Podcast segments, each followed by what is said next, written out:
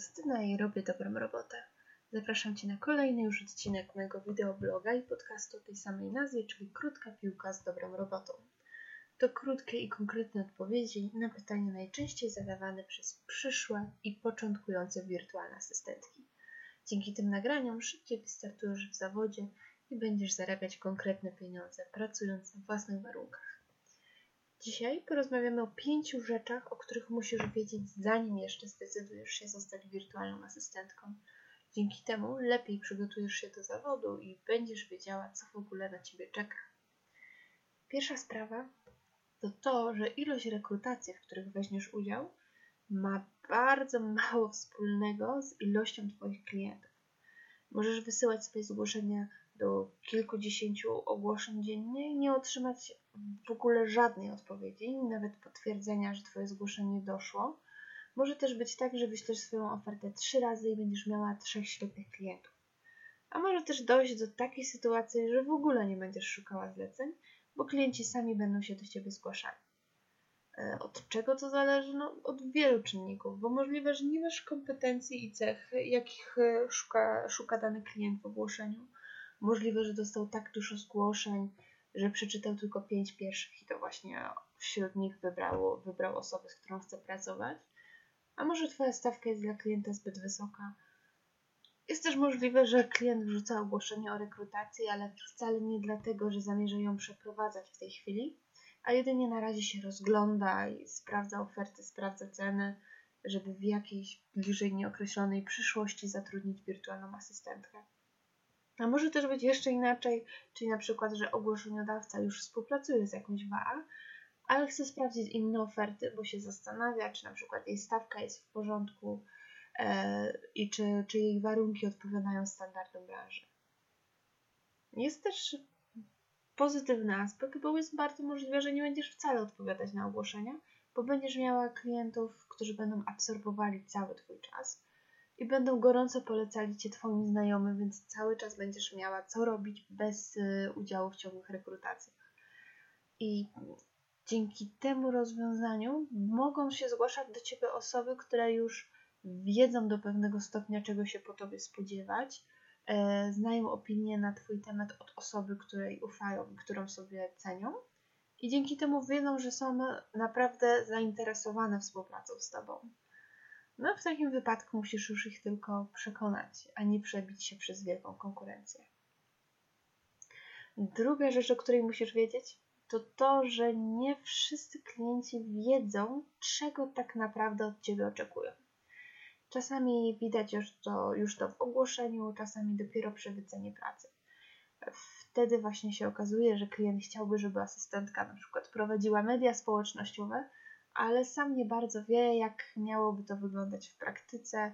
Nie wie, czy chciałby, żebyś robiła tylko grafiki, czy tylko publikowała, czy może też pisała teksty. Po prostu nie wie tego. Sam nie wie też, o co możecie poprosić, tak żeby też y, nie stracić tego, co dotąd wypracował w swoich mediach.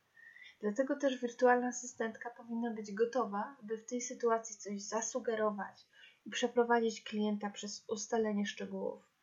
E, pamiętaj, że zleceniodawca chce mieć dobrze wykonane, ale właściwie nie zawsze interesuje go, jak ten zadowalający efekt osiągniesz. No jeżeli ty kupujesz samochód, to też nie do końca obchodzi cię, jak wygląda linia produkcyjna i jak został zbudowany, bo te technikalia i tak ci pewnie niewiele powiedzą. I więc jeżeli klient chce mieć sklep internetowy, to przecież nie musi wiedzieć, jak go skonfigurować. Tak? To jest twoje zadanie żebyś, żebyś to właśnie ty wiedziała, co po kolei zrobić. Ale może się też zdarzyć oczywiście, że wirtualna asystentka nie umie. Nie trzymajmy się przykładu ze sklepem, tak? Że wirtualna asystentka nie umie z, zrobić e, sklepu na, e, na platformie, ale w takim razie powinna wiedzieć, gdzie i jak znaleźć kogoś, kto potrafi zająć się tym zadaniem. Trzecia rzecz, o której musisz wiedzieć, to to, że wcale nie potrzebujesz własnej strony internetowej i firmowych kont w mediach społecznościowych. Wiele, wiele wirtualnych asystentek od tego właśnie e, zaczyna. Jeszcze zanim w ogóle zaczną myśleć o ogłoszeniach, zaczynają od robienia strony internetowej i, i właśnie e, strony na Facebooku. To nie jest potrzebne do szczęścia. Jasne, fajnie mieć, ale wcale nie musisz od tego zaczynać, bo tak naprawdę klienta, klienta bardziej obchodzi Twoje portfolio i to, co umiesz zrobić, niż strona internetowa. Oczywiście są osoby, które będą Cię sprawdzać w internecie i będą szukać tego, co dotąd zrobiłaś, ale jeżeli jesteś osobą początkującą, to możesz się wybronić, że jeszcze strony nie masz.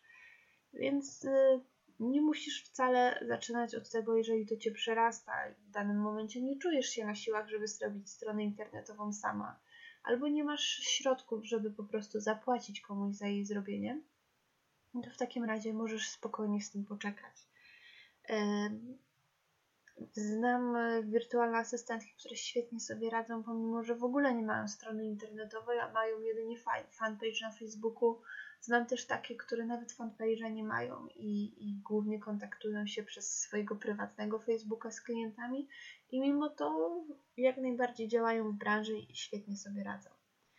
E, czy wirtualna asystentka bez strony prezentuje się zbyt mało profesjonalnie?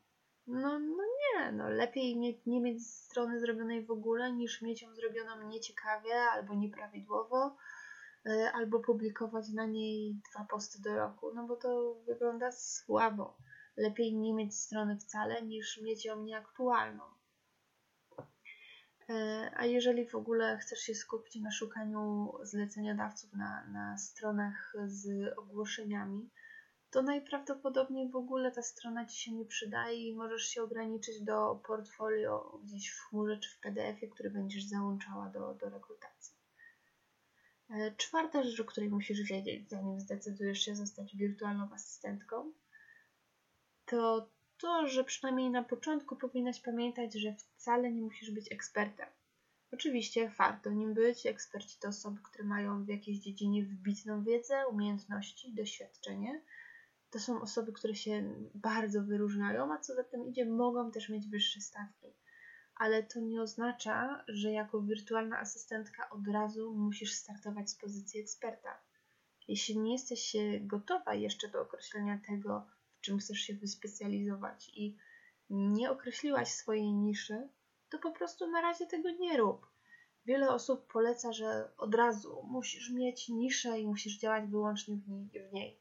Jeżeli nie czujesz się jeszcze na siłach, żeby, żeby coś wybrać, no to daj sobie czas. Najwyżej przez pewien czas e, ten początkowy będziesz miała większy problem ze zleceniami, ale chyba lepiej jest e, ostatecznie e, więcej współpracy, które pomogą ci wybrać drogę kariery, niż wybrać ją źle. I potem okaże się, że twoja nisza, w której pracujesz od dwóch czy trzech lat, nie daje ci żadnej satysfakcji, a każdy dzień pracy jest dla ciebie udręką. Nie ma sensu. Daj sobie czas, poznaj własne możliwości, poznaj potrzeby rynku i wtedy zdecyduj się, w jakiej dziedzinie chciałabyś być ekspertem i w jakiej dziedzinie chcesz się rozwijać. A może stwierdzisz, że wcale cię w ogóle to nie interesuje i, i wystarczy ci praca w taki sposób, w jaki robiłaś to dotychczas. Piąta sprawa, o której musisz wiedzieć, to to, że wcale nie musisz mieć zarejestrowanej firmy.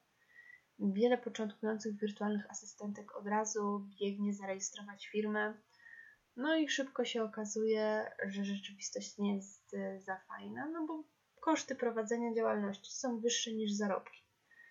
Oczywiście nie zachęcam Cię do pracy na czarno, bo to wcale tutaj o to nie chodzi, ale są legalne rozwiązania, z których możesz korzystać. Nie liczyłabym na to, że zleceniodawcy będą Cię zatrudniać na umowę o dzieło czy umowę zleceniem, bo zazwyczaj to jest dla nich mało korzystne.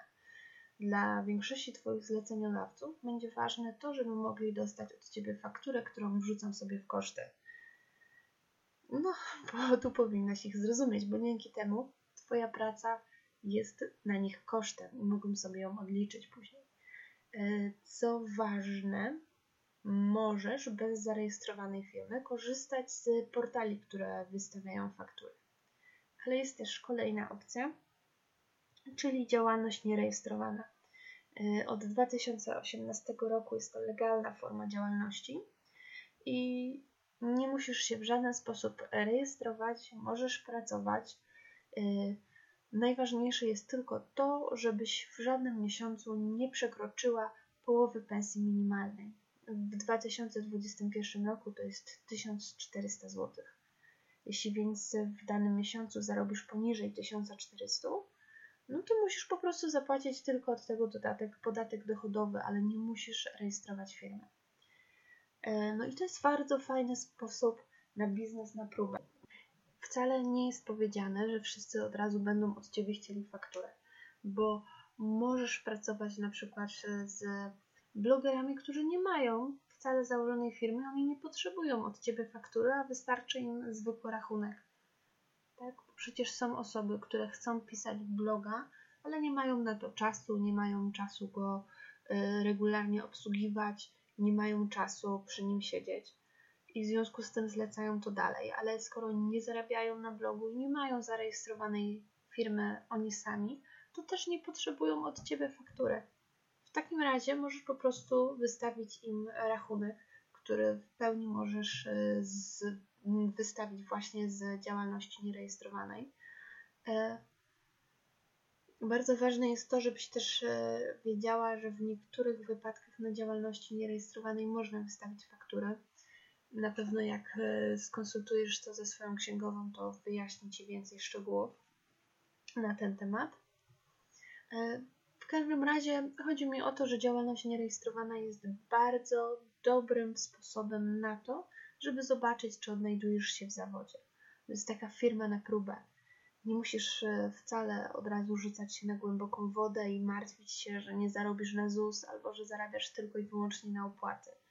Małą łyżką też można się najeść, a firmę możesz zarejestrować wtedy, gdy będziesz już miała klientów i realną możliwość utrzymania się ze swoich facet. To by było dzisiaj na tyle. W następnym odcinku porozmawiamy o tym, jak rozwijać się jako wirtualna asystentka i nie wydawać przy tym milionów. Dzięki, że byłaś ze mną do końca i do usłyszenia.